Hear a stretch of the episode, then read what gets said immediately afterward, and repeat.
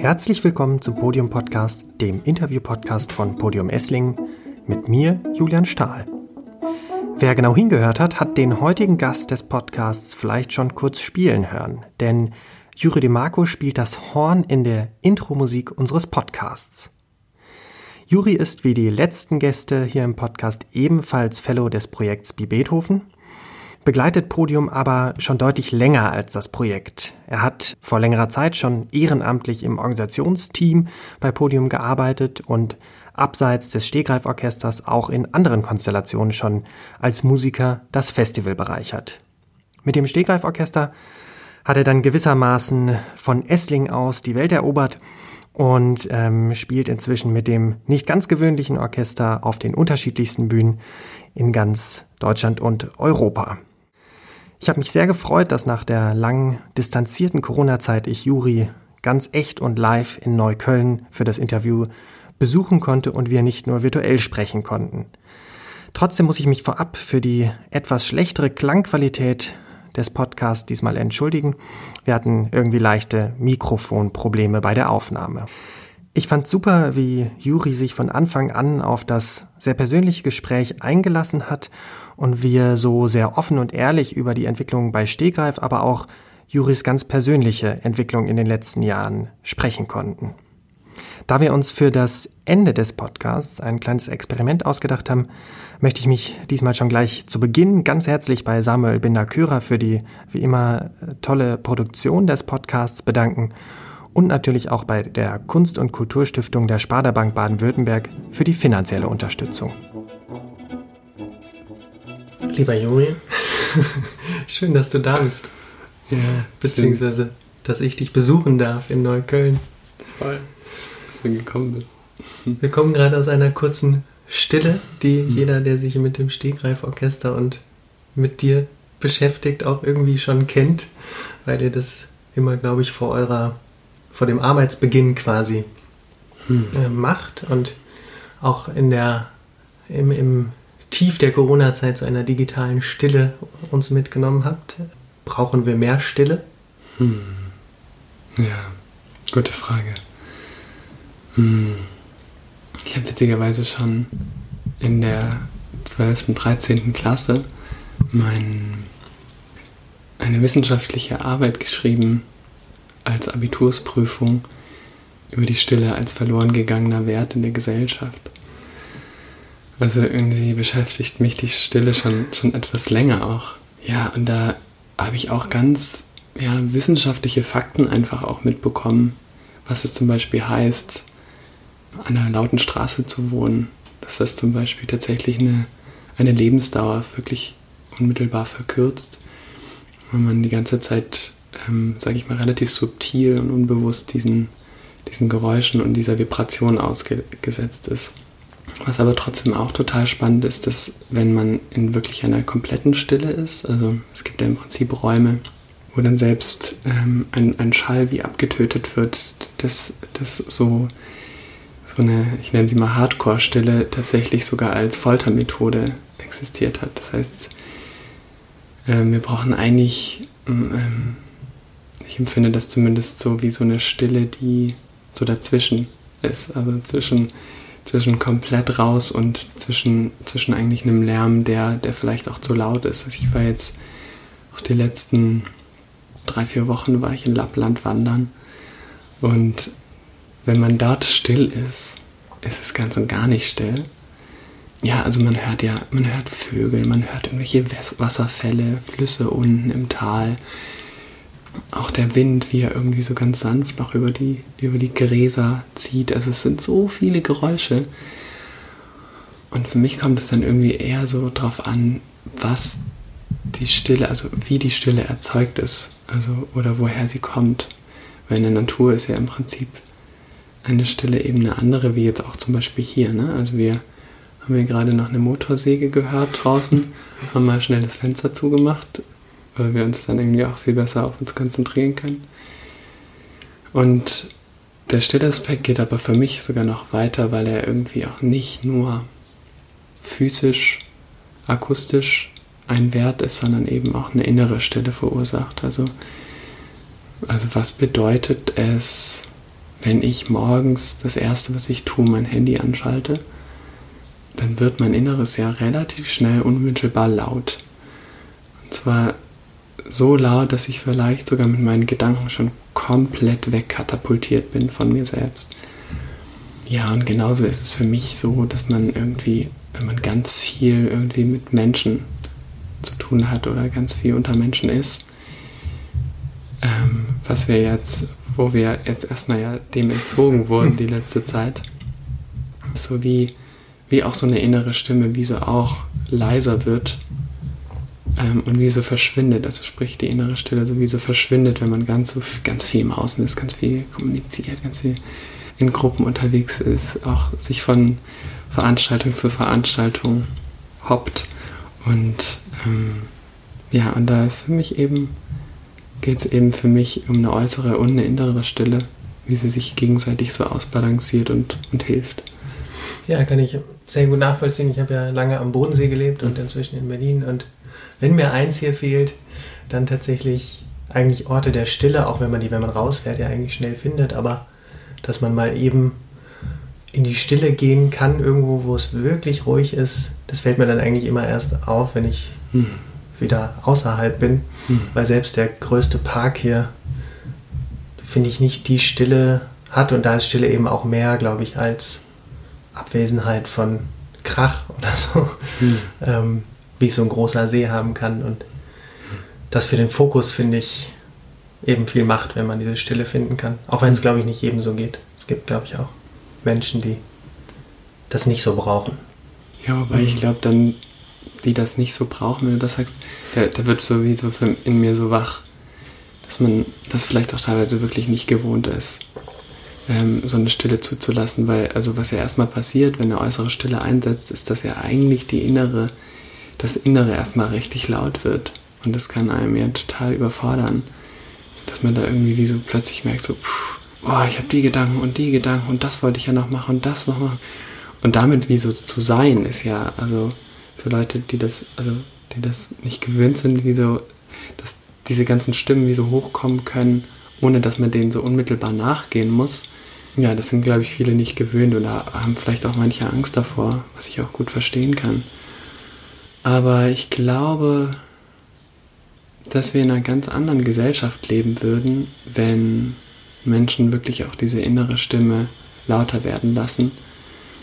Dass wir auch viel achtsamer mit der Umwelt umgehen würden, dass wir viel nachhaltiger leben würden, dass wir viel sozialer und rassistischer und so weiter und so fort äh, einander begegnen würden, wenn wir nicht so viel im Außen sind und nicht dadurch auch nicht so viel geprägt sind von gesellschaftlichen Bildern, die an uns herangetragen würden, die wir nicht mehr mit unserem eigenen System abgleichen sondern quasi so hinnehmen und daraus dann handeln. Und ich nehme das so wahr, wenn man dann wie so still wird und auch die innere Stimme laut wird und man das wie so übersteht, dass die so laut werden darf, dass man dann eigentlich erst so die Offenheit hat, wirklich Menschen begegnen zu können.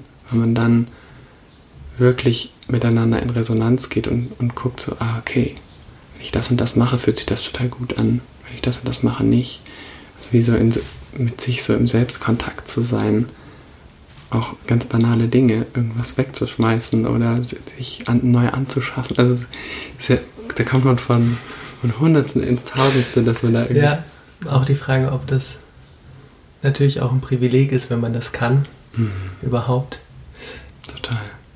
Aber ähm, vielleicht noch zur inneren Stimme und weil du gerade meintest, auch zur Frage, wie kann man sich gegen Erwartungen, die an einen herangetragen werden, dadurch vielleicht auch frei machen. Hm. Ist das auch, schaffst du es darüber auch Entscheidungen für dich zu treffen? Ich treffe nur noch so Entscheidungen.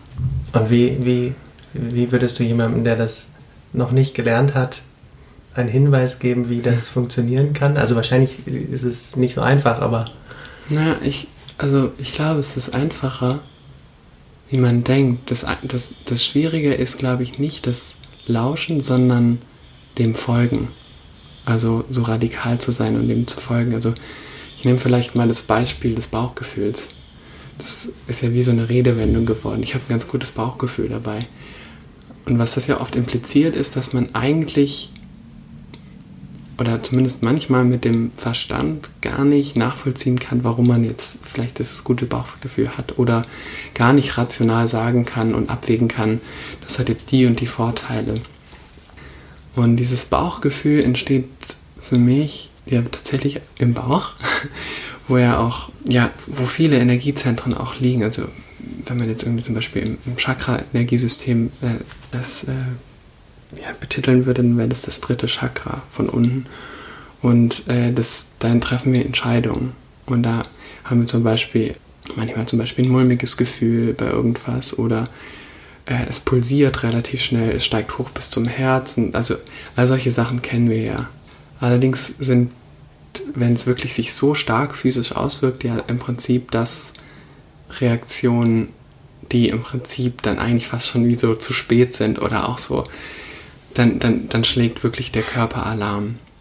Und wenn man das, diese Bewegung, die da stattfindet, die eigentlich jeder, jeder wahrnehmen kann, wie so da reinzoomt.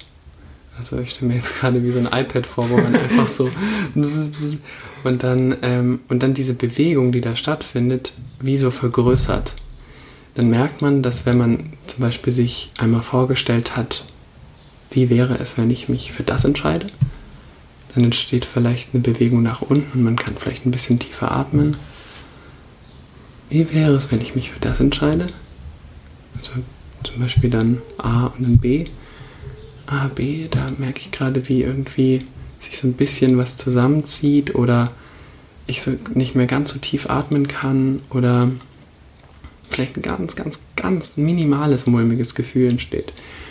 Und da mit sich selbst in Kontakt zu sein, das ist, glaube ich, so das, was ich so mitgeben kann. Ich glaube, viel mehr mache ich gar nicht, außer das zu üben, das wahrzunehmen und mir bei jeder Entscheidung, das erlebt man sicher oft, das kennst du ja sicher auch, man hat ein Telefonat und jemand will irgendeine Entscheidung.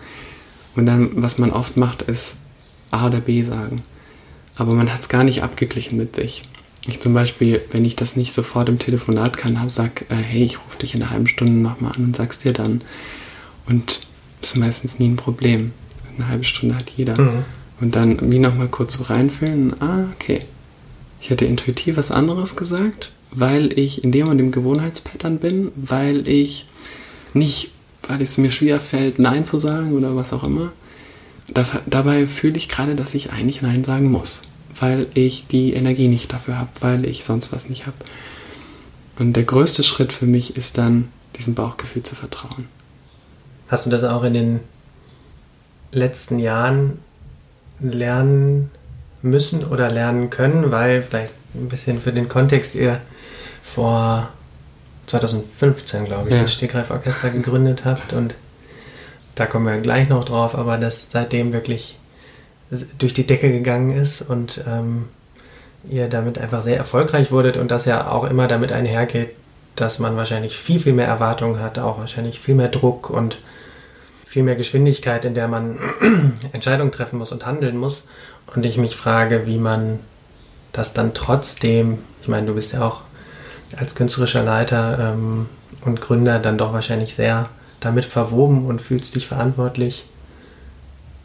Wie schafft man das durchzuhalten, sich immer wieder auf sich zu berufen? Hm. Ja. Ja, voll, voll die wichtige Frage oder ein wichtiger Punkt. Also spannend ist auf jeden Fall irgendwie da mich mitzubekommen, auch in der Entwicklung. Also es war immer anders oder ist immer anders gewesen. Dieser Selbstkontakt zu sich selbst und immer mal wieder abgleichen, bin ich gerade noch irgendwie auf dem richtigen Track, fühle ich mich hier wohl. Und 2015, als ich das gegründet habe, war es im Prinzip, da war ich viel im Außen. Also da war ich, klar, ich hatte diese, ich hatte in mir drin so dieses Wissen, ich will dieses Orchester gründen und auch dieses Wissen, ich will nicht in den Orchestern spielen, die es schon gibt. Und ich will wirklich grundlegend was anders machen. Was in dem Fall eben das dirigentenlose Spiel ist, was irgendwie auswendig Spiel ist, was ein hoher Teil an Improvisation ist, weil man damit eben Menschen auch überraschen kann und jeden Moment anders gestalten kann. Und auch eben die Bewegung im ganzen Raum. Und so dieses, das war einfach ein Riesenbedürfnis. Und als das für mich in der inneren Stimme wie so klar war und ich so wirklich einen starken Impuls hatte, das zu machen, dann bin ich wirklich viel im Außen gewesen und dann habe ich wirklich, ja, also bin ich 300 km/h durch die, durch, ja, durch alle möglichen Kontakte und Konzerthäuser gefahren und, und habe versucht, alles möglich zu machen, um dieses Orchester zu gründen. Und wenn ich da jetzt zurückgucke, merke ich das zum Beispiel schon auch, dass ich da auch teilweise, ja, da es da Extremsituationen gab, wo ich mich auch irgendwie so ein bisschen wieder verloren habe.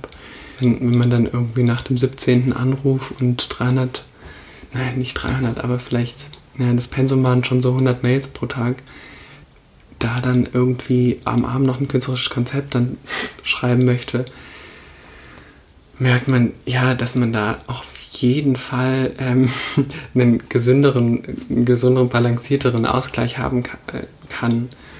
Und äh, das hat sich, glaube ich, so in den letzten ein, zwei Jahren dann mehr und mehr eingestellt. Also ich würde sagen, die ersten drei Jahre haben wir echt gepowert und haben wir echt wahnsinnig viel versucht zu spielen auf allen möglichen Gelegenheiten.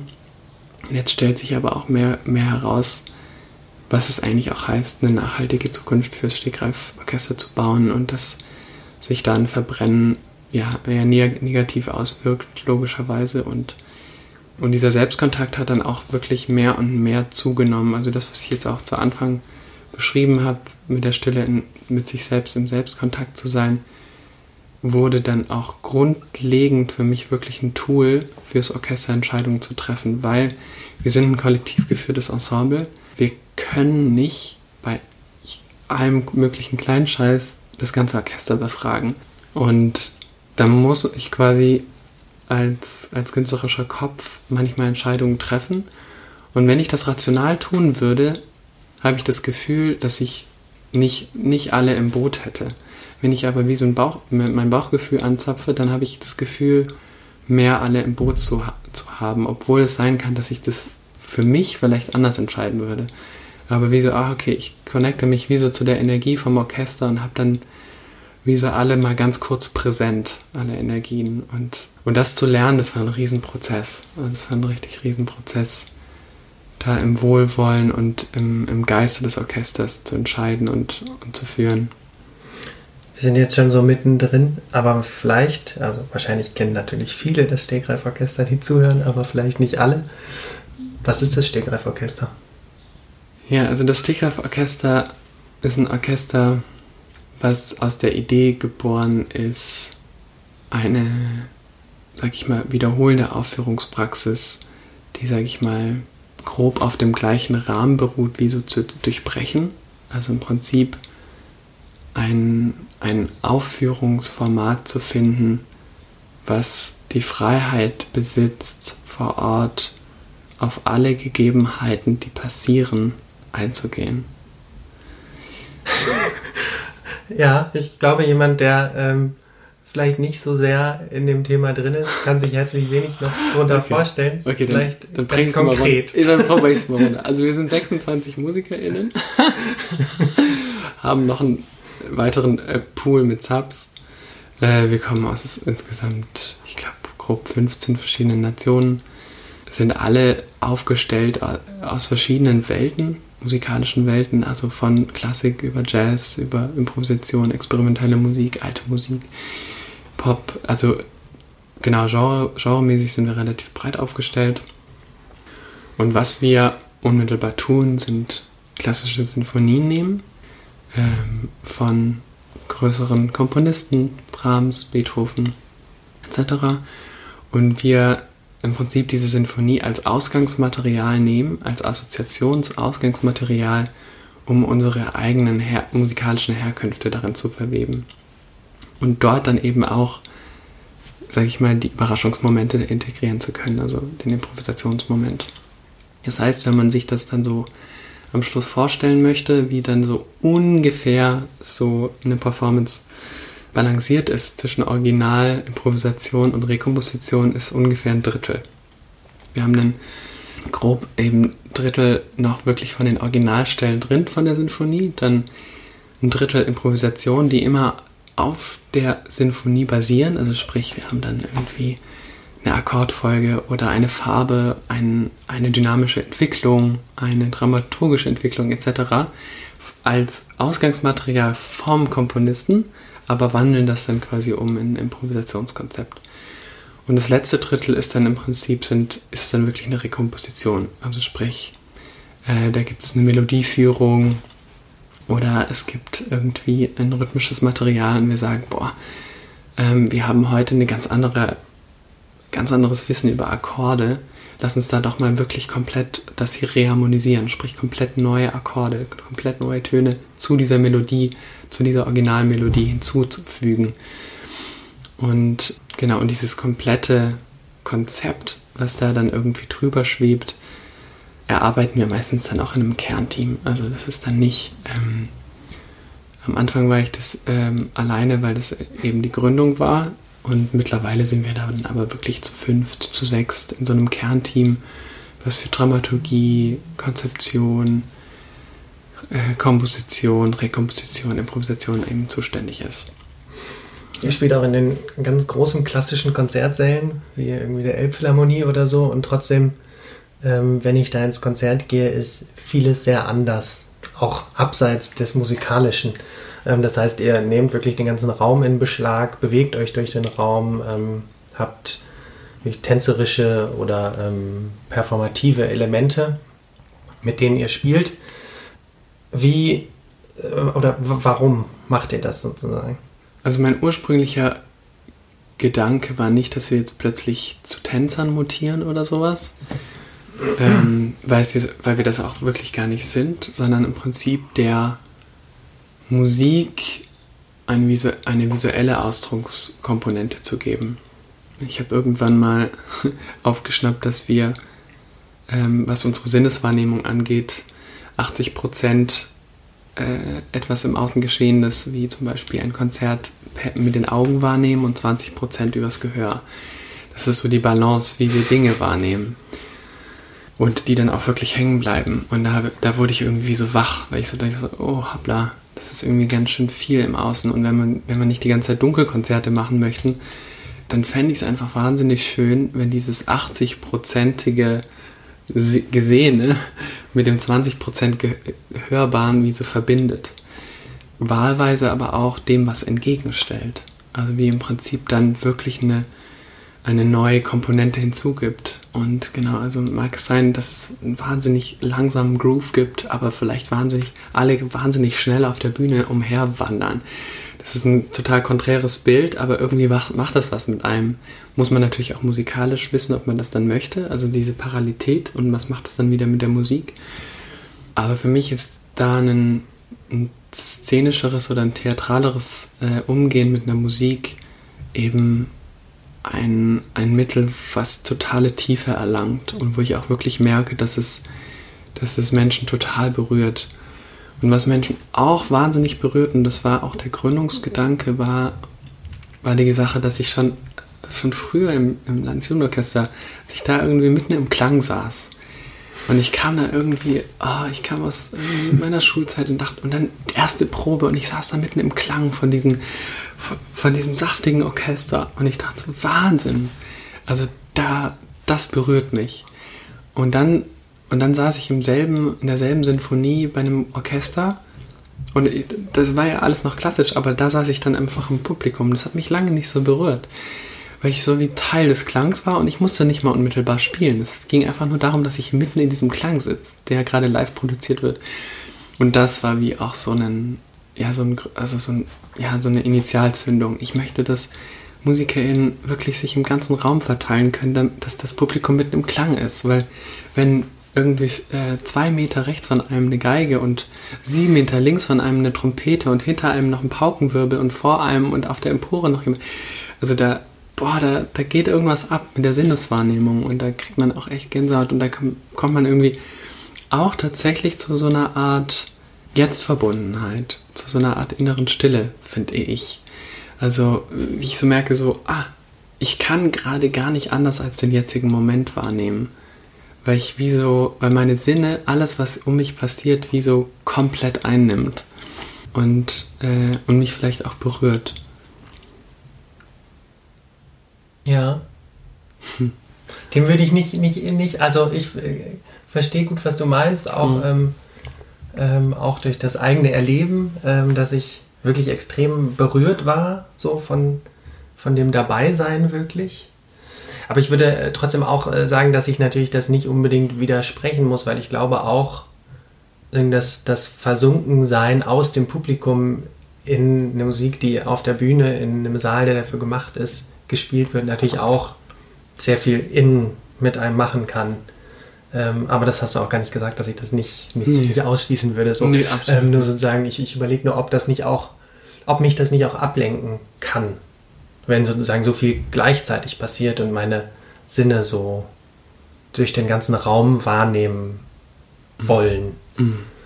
Also was, genau, was ist, also für mich ist die Frage, was ist Ablenkung?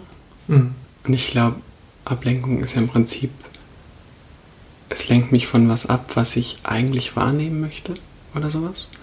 Oder ähm, lenkt mich ab von dem, was ich vielleicht gedacht habe wahrzunehmen oder so. ähm, und tatsächlich spielen wir auch manchmal mit diesem bisschen Überforderungsgedanken, weil, also angenommen, wir nehmen dieses Bild nochmal, es passiert um einen herum gerade gleichzeitig was aus irgendwie 26 verschiedenen Himmelsrichtungen und dann gibt es nur noch einen Solisten zum Beispiel. Dann, dann, dann passiert dramaturgisch das, dass im Prinzip wie so gefühlt der Straßenlärm um ein paar und dann wie so der komplette Straßenlärm wieder aufhört und dann eine Person singt plötzlich. Und dann kann man diese Person, also dann berührt mhm. diese eine Person plötzlich ganz anders, als wenn es davor nicht überfordernd gewesen wäre zum Beispiel. Also klar, und jede Performance ist auch für jeden ja komplett anders. Das finde ich ja auch schön. Also wenn, man, wenn wir Publikum befragt haben nach Konzerten, also du befragst zehn Leute und du kriegst zehn andere Antworten. Also das ist auch das Schöne. Ich habe äh, schon gesagt, oder du ja auch, dass in den wirklich den letzten Jahren da äh, bei euch auch einfach sehr viel passiert ist. Ihr jetzt wirklich in den größten Konzertsälen spielt und ähm, also spielen solltet und wieder spielen werdet. Ähm, und ich habe mich gefragt, worauf oder warum hat die klassische Musikwelt so auf das gewartet, was ihr macht, was ihr auch anders macht? Also wo sozusagen der, es muss ja einen fruchtbaren Boden dafür gegeben haben, dass das so aufgesogen wird und es auch so, ein, so eine Sehnsucht vielleicht danach gibt, nach Konzerten wie euren. Hm. Ja, ich frage mich immer, was ist eigentlich die Klassikwelt? Oft, also ich. Ich, ich meine damit jetzt äh, erstmal die, die ähm, klassischen Konzertsäle, weil mhm. Ich weiß nicht, vielleicht vor, vor zehn Jahren hätte es vielleicht diesen Raum nicht gegeben. Mhm. Also vielleicht auch doch, das ist jetzt mhm. sozusagen nur, aber ähm, um, um sozusagen so eine Anschlussfähigkeit zu haben und da spielen zu können und diese Be Begeisterung zu entfachen, hat natürlich einerseits ganz viel damit zu tun, wie ihr spielt, also was mhm. von euch kommt, aber es ist ja immer eine Kommunikation ja. auch mit, mit dem Publikum und ähm, mhm. Da habe ich schon das Gefühl, auch wenn man nach Konzerten für euch im Foyer ist oder so, da merkt man richtig eine Energie, die da entstanden ist, so dass ich schon das Gefühl habe, da gibt es ein Bedürfnis danach. So und ich frage mich, was ist das? Wo kommt das her? Mhm. Hm, vielleicht so zwei Sachen. Also das erste, was mir gerade einfällt, so ein bisschen diese Entwicklung von den letzten Jahrhunderten von Theater, Kunst, Malerei, Musik, also im Prinzip von diesen ganzen Kunstformen, Architektur, diese ganzen Kunstformen, äh, da gibt es so Tafeln oder so wie, so, wie so Tabellen oder einfach so Zeitsträhle, Strahls, was auch immer.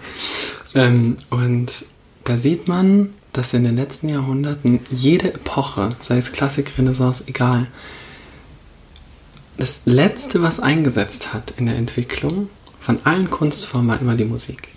Also finde ich einfach mal nur spannend, mhm. das zu, zu sehen oder zu beobachten.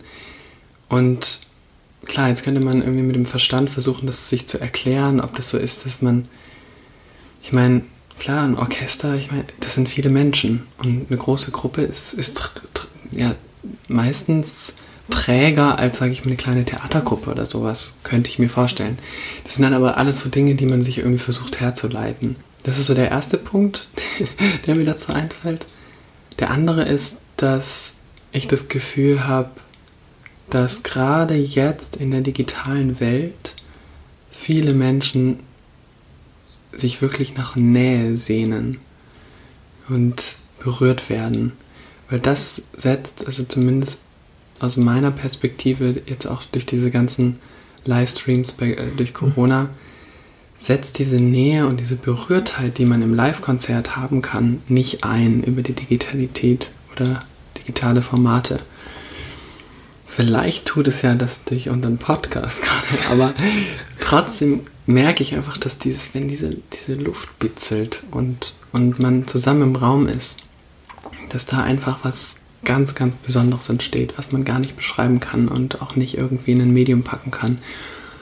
Und wir haben natürlich dann irgendwie ein Format, was, was die Nähe wie so auf die Spitze treibt. Also ich habe es ja schon erwähnt, wirklich nah am Publikum sein. Wir werden sehen, wie das jetzt nach Corona sein wird oder auch mit Corona, weil wir durchaus auch mehr frontaler arbeiten müssen. Aber eine Nähe wird ja auch dadurch erzeugt, dass jemand sich zum Beispiel sehr verwundbar zeigt. Mhm. Also wir wir wählen ja zum Beispiel musikalische Momente nicht nur aus, weil wir denken, die Rekomposition ist die beste für das Werk, sondern wir wählen sie ja auch aus, beispielsweise unsere Geigerin, äh, äh, Bratscherin Nina oder Nicola, unser Klarinettist, der mit zum Beispiel beide Charaktere, die sehr unterschiedlich sind. Nina spricht Französisch, kommt auch aus äh, Frankreich und hat, äh, kann zum Beispiel wahnsinnig zerbrechlich schön singen. Und das ist dann so eine Note, so eine Klangfarbe, die man dann im Kopf hat, wenn man, Komposit wenn man das rekomponiert, das Werk. Und dann setzt man ganz genau diesen Wert ein. Oder Nikola eben kommt aus Serbien, spielt Klezmer-Klarinette und bricht da, also genau, diese ganz verschobene Taktarten, irgendwelche Slides nach oben, irgendwie rumquietschen und so das, das liegt ihm irgendwie, ne? Und dann hört man irgendwie einen Teil. Genau, das war Brahms, glaube ich. Äh, und der lag so nah an so einem Sieben-Achtel-Takt. Äh, äh, und, und dann war es halt irgendwie gar nicht mehr so schwierig, daraus wirklich diese Klezmer-Farbe rauszuholen. Und dann setzt dadurch schon auch eine Nähe ein, habe ich das Gefühl, dadurch, dass wir wirklich sehr authentisch versuchen zu arbeiten ganz nah an den Individuen und dass die quasi wirklich da aufblühen, wo sie auch, ja, wo sie natürlicherweise aufblühen und nicht da aufblühen sollen, wo irgendein Regisseur sie haben möchte oder so. Ja, ich habe in meinen Notizen Nähe und ähm, Wärme und eben diese Berührtheit auch ist mir immer wieder in den Kopf gekommen, als ich überlegt habe, was es so ausmacht. Und auch in den Beschreibungen, die man inzwischen ja viel findet in, in äh, verschiedensten Zeitungen oder Videos, kommt es immer wieder hervor und auch ja, sowas, so, wirklich so ein starkes Miteinander, so, ein, so, eine, so eine, eben so eine Harmonie, glaube ich, ähm, dass ich mich gefragt habe, habt ihr auch Konflikte? Äh, ja, also klar, Kon Konflikte, ich finde es ja eigentlich interessant, weil Konflikte ja im Prinzip oft so ein Tabuthema ist wie man ja auch sieht, finde ich viel. Also ich hatte das Gefühl, als ich äh, vieles über euch und dich gelesen habe, das fand ich interessant, dass es ein extrem rundes Bild gezeichnet wurde. Mhm. Und so, so, also so funktioniert ja unsere Welt eigentlich nicht. Also es ist mhm. ja, unsere Welt ist ja nicht, nicht rund und auch nicht klar abgrenzbar. Es ist ja immer ambivalent und, und offen. Und, ähm, Sie ist keine Scheibe. Ja, ja, unsere Welt als Erdkugel ist durchaus rund, da würde ich dir zustimmen, aber sozusagen nicht von unseren, ähm, von unseren Beziehungen und ähm, von, von unseren Erfahrungen. Also die sind ja mhm. immer, also wir suchen natürlich immer ein klares Bild gerne, aber es ist ja doch oft ambivalent und das fand ich eigentlich erstaunlich, dass eben das sehr harmonisch alles klang und ich mich gefragt habe, dass ich nicht glaube, dass das so ist. Mhm. Ja. Nee, und ich finde es auch total schön zu thematisieren, sowas, weil ähm, ich das Gefühl habe, wir gesellschaftlich oft überfordert sind, wenn Konflikte da sind. Und für mich ist zum Beispiel sind Konflikte über die Jahre mehr ein riesengroßes Potenzial geworden zu wachsen. Und wir sind, wir sind nun mal knapp 30 Individuen. Zum Kernorchester zählen sich eigentlich gerade inklusive, sag ich mal, den 50-50-Positionen. Wir haben manche Positionen, wo sich zwei Leute mhm. auf eine Stelle reinteilen und quasi gleichwertiges Stegreifmitglied sind. Und da sind wir dann 32 insgesamt. Und von diesen 32 Menschen, wir sind Individuen, wir sind vor allem auch KünstlerInnen, die sich ja gegen ein, sag ich mal, institutionelles Orchester jetzt ausgesprochen haben, in Anführungsstrichen, also beziehungsweise im, im Stegreiforchester zumindest mehr Entfaltungsspielraum sehen. Ja, das heißt auch wirklich Menschen, die, die auch viel hinterfragen, die viel Gedanken haben, denen es wichtig ist, was für ein künstlerisches Produkt wirklich am Schluss auf der Bühne ist, ob ich mich damit identifizieren kann und so weiter. Und da gibt es logischerweise immer mal wieder unterschiedliche Meinungen, unterschiedliche Bilder von irgendwo etwas. Wir haben es witzigerweise echt auch manchmal so, dass es dann oft irgendwie, weiß nicht, 15 zu 15 oder so ist. ähm, 16 zu 16. Also so, so, da, ja, und dann, und dann kann zum Beispiel auch mal eine Entscheidung nicht getroffen werden oder so, ne? Ähm, sowas haben wir alles schon erlebt, aber das ist so, ich habe aber ich versuche mir das jetzt vorzustellen. Ja. Ähm, wenn ihr zu 30. Ähm, ja auch bewusst versucht, auf Augenhöhe miteinander zu arbeiten, ähm, wie, wie sieht das aus, wenn ihr, wenn ihr so unterschiedliche Meinungen seid? Streitet ihr euch dann oder habt ihr, verdrängt ihr oder ähm, habt ihr ganz klare Absprachen und Mechanismen, wie ihr damit umgeht? Mhm. Weil es ist ja oft schwierig in so, also ich kenne das bei uns von Podium auch, ähm, dass wenn man sich auch persönlich sehr nahe ist, dann ist es ja umso schwieriger, mit Konflikten umzugehen. Und mhm. das würde ich euch jetzt auch unterstellen, dass ihr ja auch als Gruppe wahrscheinlich sehr zusammengewachsen seid und ähm, viel unterwegs seid und wahrscheinlich mhm. auch einfach sehr persönliche Beziehungen habt. Ja, ja, klar. Also ein, Kon ein wirklicher Konflikt, dass irgendwie jemand schreit oder irgendwie Gewalt ausbricht, das ist auf jeden Fall nicht passiert. ähm, und ich sag mal, jeder Konflikt, der dann irgendwie in sich dann irgendwie in, in einem präsent wird, wird bei uns auch relativ schnell entladen, weil wir haben immer nach spätestens 24 Stunden eine Feedbackrunde in der kompletten großen Runde.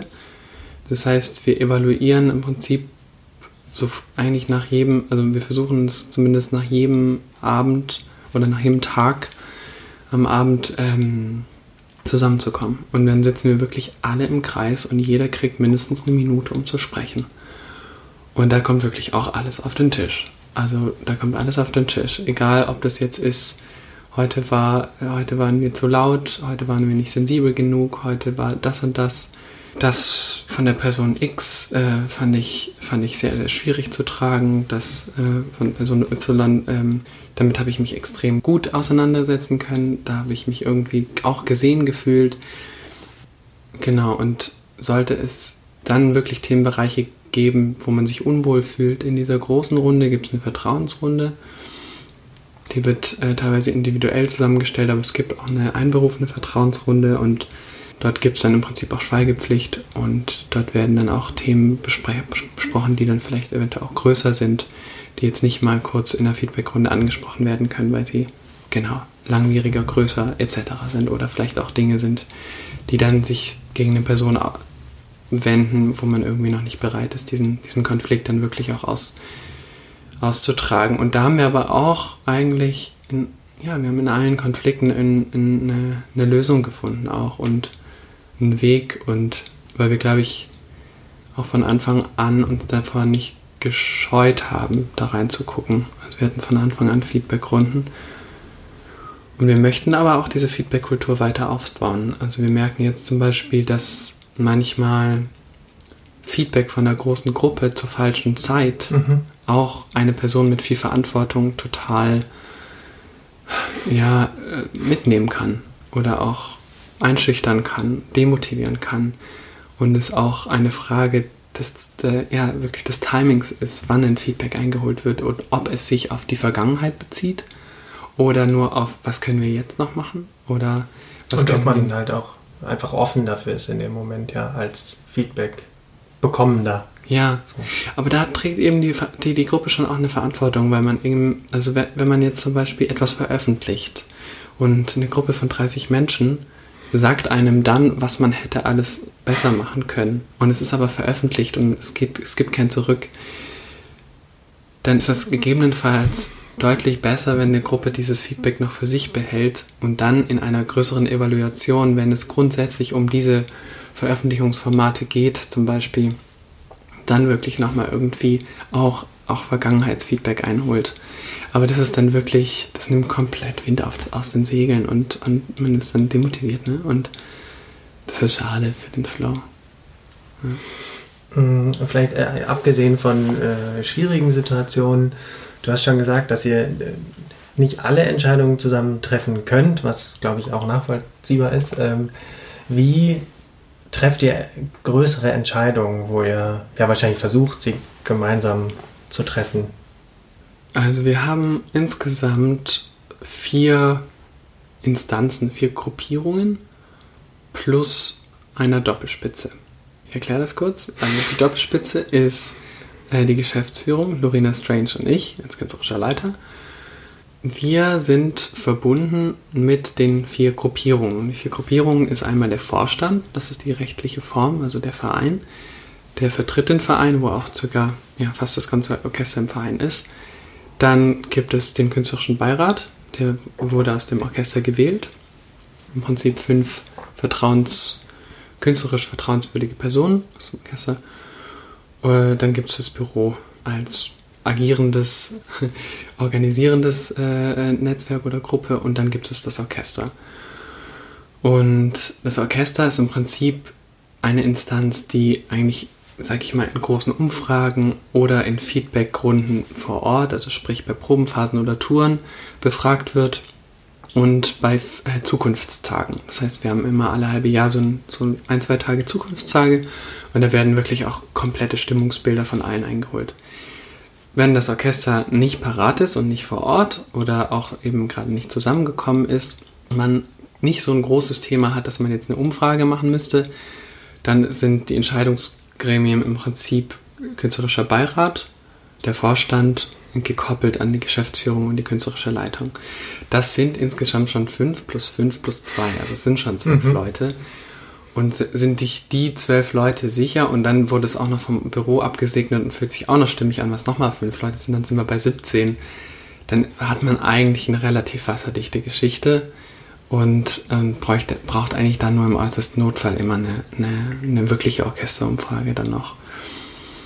Das ist so vielleicht ganz grob die Struktur, in der wir uns jetzt so seit eineinhalb Jahren bewegen. Ich habe noch eine Frage, ähm, die sich auch auf, auf die Orchesterteam ähm, bezieht. Du hast in irgendeinem Interview, was ich gesehen habe, glaube ich, gesagt, dass es aus deiner Sicht nie gut ist, ähm, wenn Menschen zu sehr nur in ihrem Kosmos schwimmen. Wie bekommt ihr neues Wasser in euren Kosmos? Weil ihr auch eine sehr eingeschworene Gemeinschaft ist, finde ich, auch wenn man euch erlebt. Was es wahrscheinlich nicht unbedingt einfacher macht, um frischen Wind reinzubekommen. Ja, das ist eine, ein, wichtiger Aspekt, der bei uns sich so ausdrückt, dass wir kein 100% Orchester sein möchten. Also viele, viele Orchester haben dann im Prinzip diesen, diesen Willen, wirklich 100% Auslastung des Orchesters zu haben. Und tatsächlich unser Idealziel ist 50%. Sprich, dadurch ist möglich, dass jedes Orchestermitglied seine eigenen Projekte noch machen kann.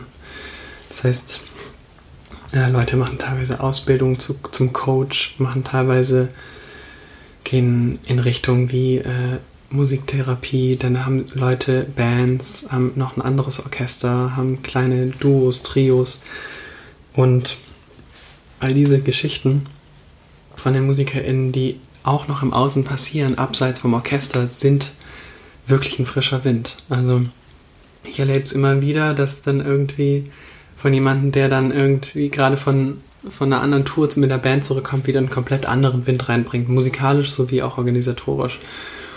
Ja, und das ist was, was ich wirklich nach wie vor sehr, sehr wichtig finde.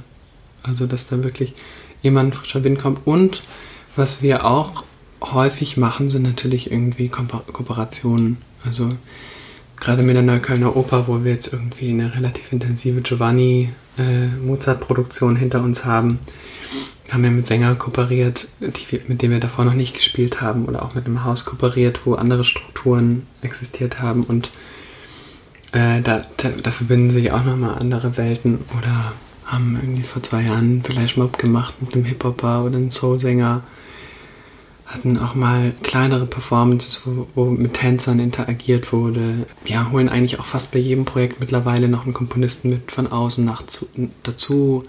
Haben auch immer mal wieder irgendwie musikalische Menschen, die, denen wir vertrauen, die, die dann auch irgendwie mal bei der Probe vorbeikommen und feedbacken. Also es ist, ja, es ist ein Aspekt, der nach wie vor eine wahnsinnig wichtige Rolle spielt und trotzdem ist es für mich wichtig, auch sich so ein bisschen zu committen als Orchester und diese Mischung aus Impulse von außen und trotzdem als Gruppe stark werden, weil ich habe irgendwie, gerade wenn man ein Musiker ist, der, der sich, der sich wahnsinnig viel durch ein Muckengeschäft oder so oder wahnsinnig viel mit ganz vielen Menschen spielt, ich merke einfach, was es bedeutet, sich auch ein bisschen mehr zu committen zu was und mhm. zu, zu einer Gruppe auch zu committen, zu Menschen zu committen, weil man da eine Tiefe erlangt. Also wie man, wie man jetzt einfach plötzlich merkt, auch wie sich unser Klang verändert, wie sich unsere Improvisationen verändern. Also wir, wir bekommen da einfach eine ganz andere Tiefe und eine andere musikalische Sprache, dadurch, dass wir eben auch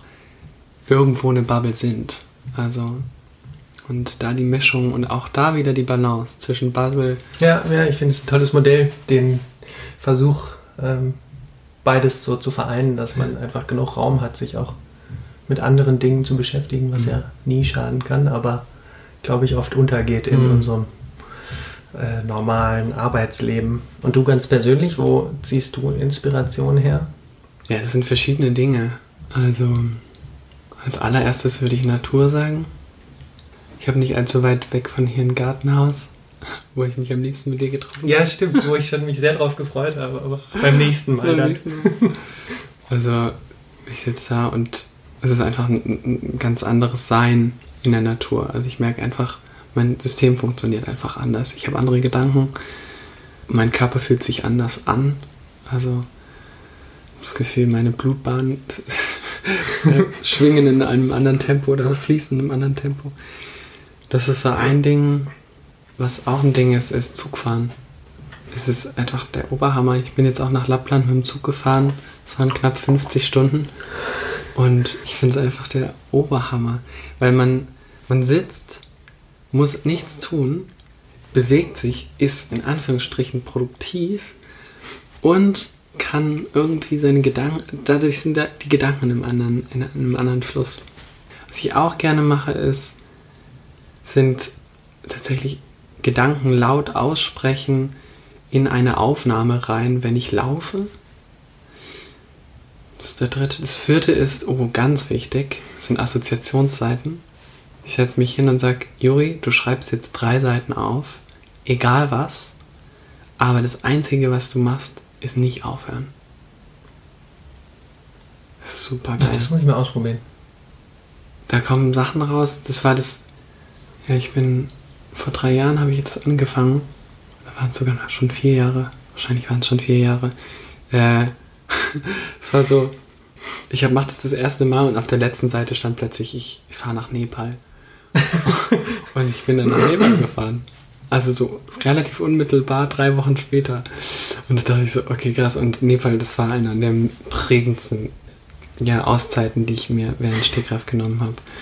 Äh, und da habe ich so gemerkt, okay, da ist irgendwas dabei, was, was aus, was aus dem Unbewusstsein raus, rausholt, was extrem gut tut. Ja, spannend. Ja, und dann liebe ich es natürlich einfach am Klavier zu setzen und einfach nur Töne drücken.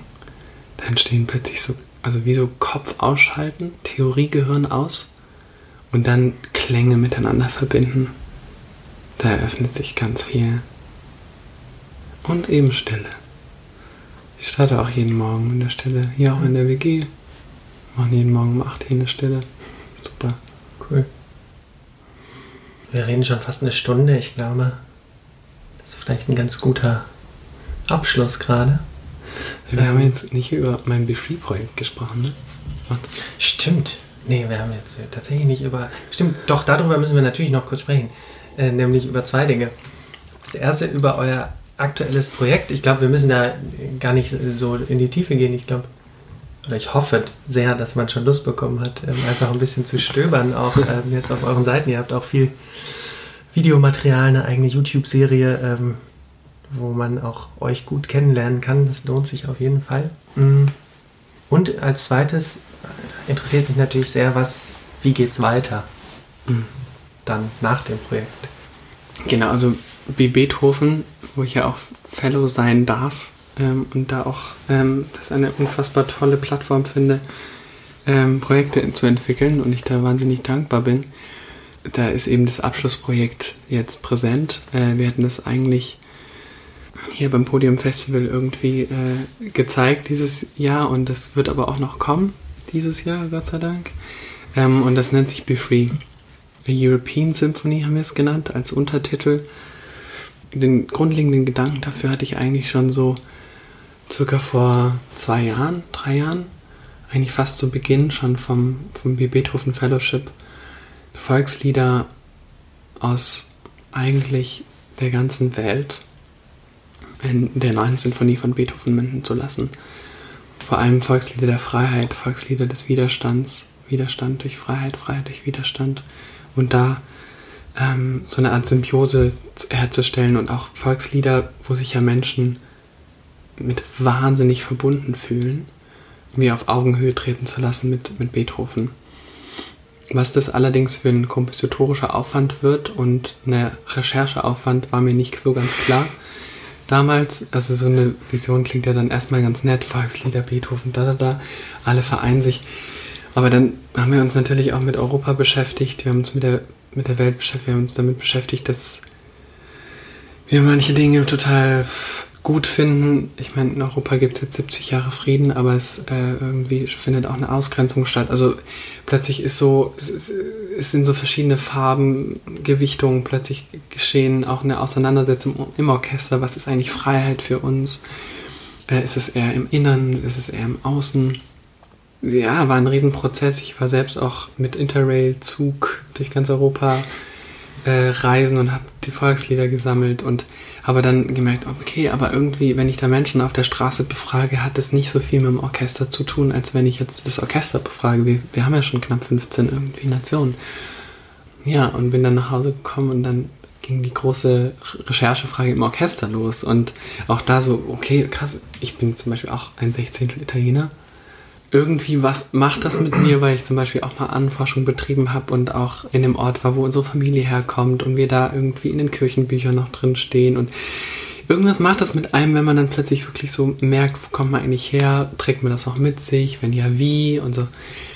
Und dann wirklich diese Volkslieder auszusuchen, dann auch die Entscheidung, dass wir Yuri Kane, einen richtig tollen Komponisten aus New York, mit einbeziehen in die Kompositionsform eins, die sehr gefällt und dann irgendwie, ja, und dann eben diese, irgendwie hatten dann 14 Volkslieder und dann vier verschiedene Komponisten, drei intern, einen extern und plötzlich war so, pff, ist es halt total explodiert.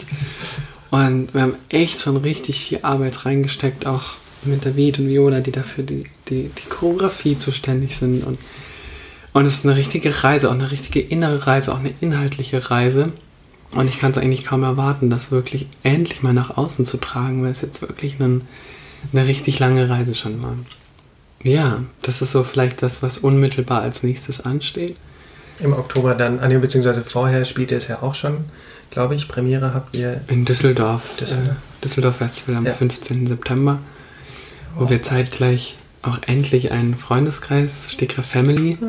gründen werden und launchen werden wo man äh, sich uns anschließen darf und auch so ein bisschen mehr Teil von unserem Prozess sein kann und auch teilweise bei Warm-Ups mit dabei sein kann und so. Ich freue mich da irgendwie da auch zu wachsen, was so, was so ein Austausch mit einem, mit einem unmittelbaren Publikum zu tun hat, die auch einem Feedback geben und so. Also freue ich mich total. Und parallel machen wir, gründen wir jetzt auch gerade, gründen, also ähm, entwickeln wir noch eine kleine Kammerproduktion, Kammermusikproduktion mit elf die sich so ein bisschen an den Malerliedern, also nicht nur Malerliedern, die, die Malerlieder, sondern im Prinzip auch an sämtlichen Maler gut äh, orientiert, wo Maler sich an, an, an der Natur, an Naturmelodien, an diesem Naturgedanken entlanghangelt.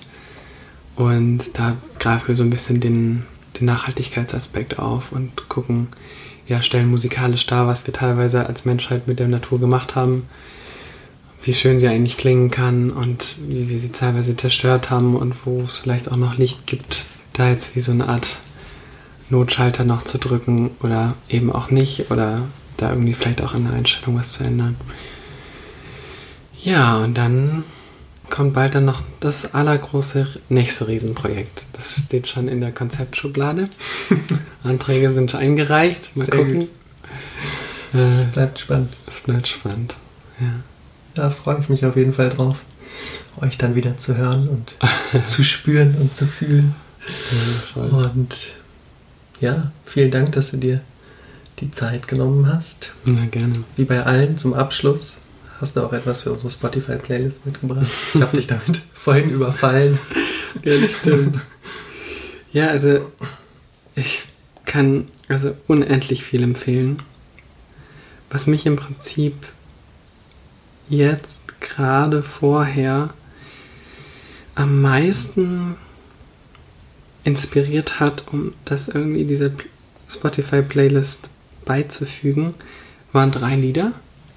Das erste ist On the Tag von Gunfjauns Kapell und Visby Almens sangen. Das ist ein schwedisches Volkslied. Und ähm, das habe ich, ja, Schweden ist leider nicht mehr aufgetaucht in unserer Be Free-Geschichte, weil wir niemanden aus Schweden haben. Dieses Volkslied ist aber so berührend, auch wenn man sich mal übersetzt. Oh, und es ist so pur. Es ist so ganz unaffektiert. Also das kann ich wirklich, wirklich ans Herz legen.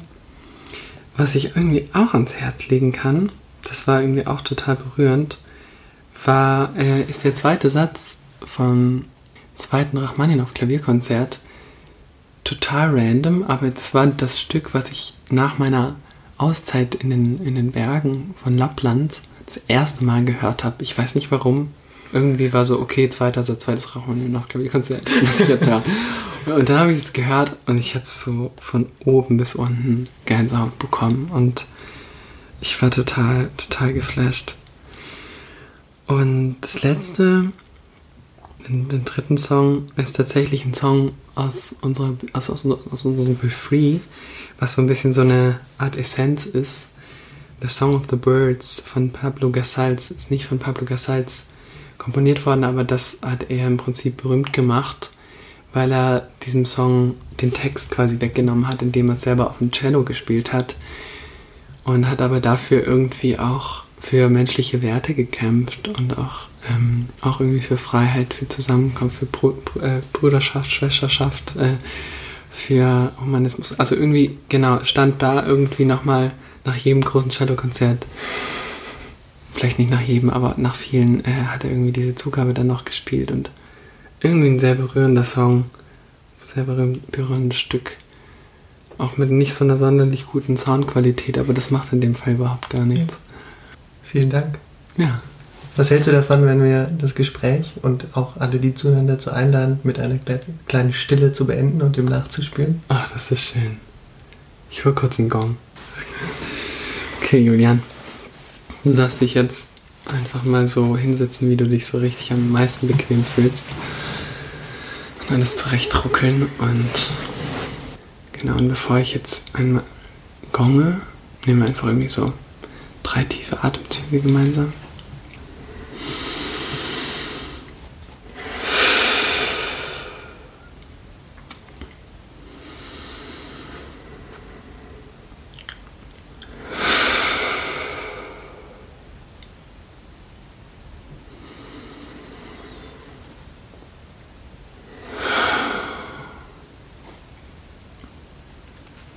In der Stille kannst du einfach mal darauf achten, was präsent ist. Wenn Gedanken kommen, die wie so zu beobachten. Das ist so eigentlich das Lustigste und Schönste an der Stille. Zu beobachten, was genau jetzt ist. So, vielleicht höre ich irgendwas, aber dann kann ich das so richtig intensiv hören. Oder ich denke was und ich kann so richtig intensiv denken.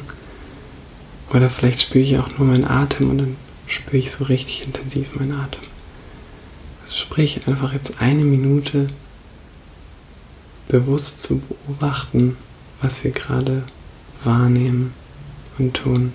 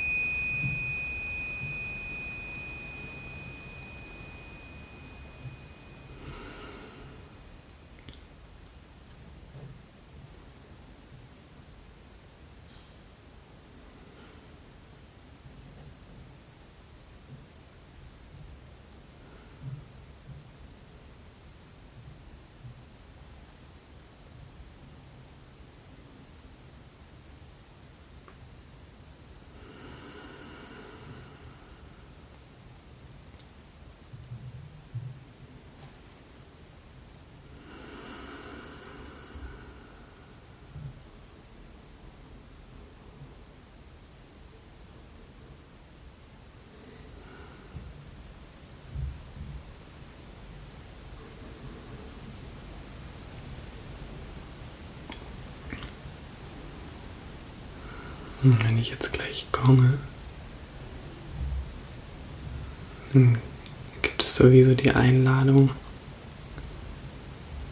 dass dieser Selbstkontakt, obwohl ich jetzt komme, wie so bestehen bleiben kann, obwohl wir jetzt gleich wieder anfangen zu reden und hier jetzt aufzuräumen, vielleicht rauszugehen und die S-Bahn nehmen. Wie so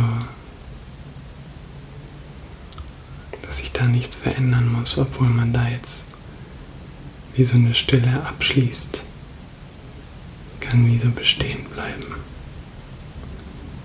Sich darauf vorzubereiten, auch wenn man dann den Gong hört. Dass der ganze Tag wie so innerlich still sein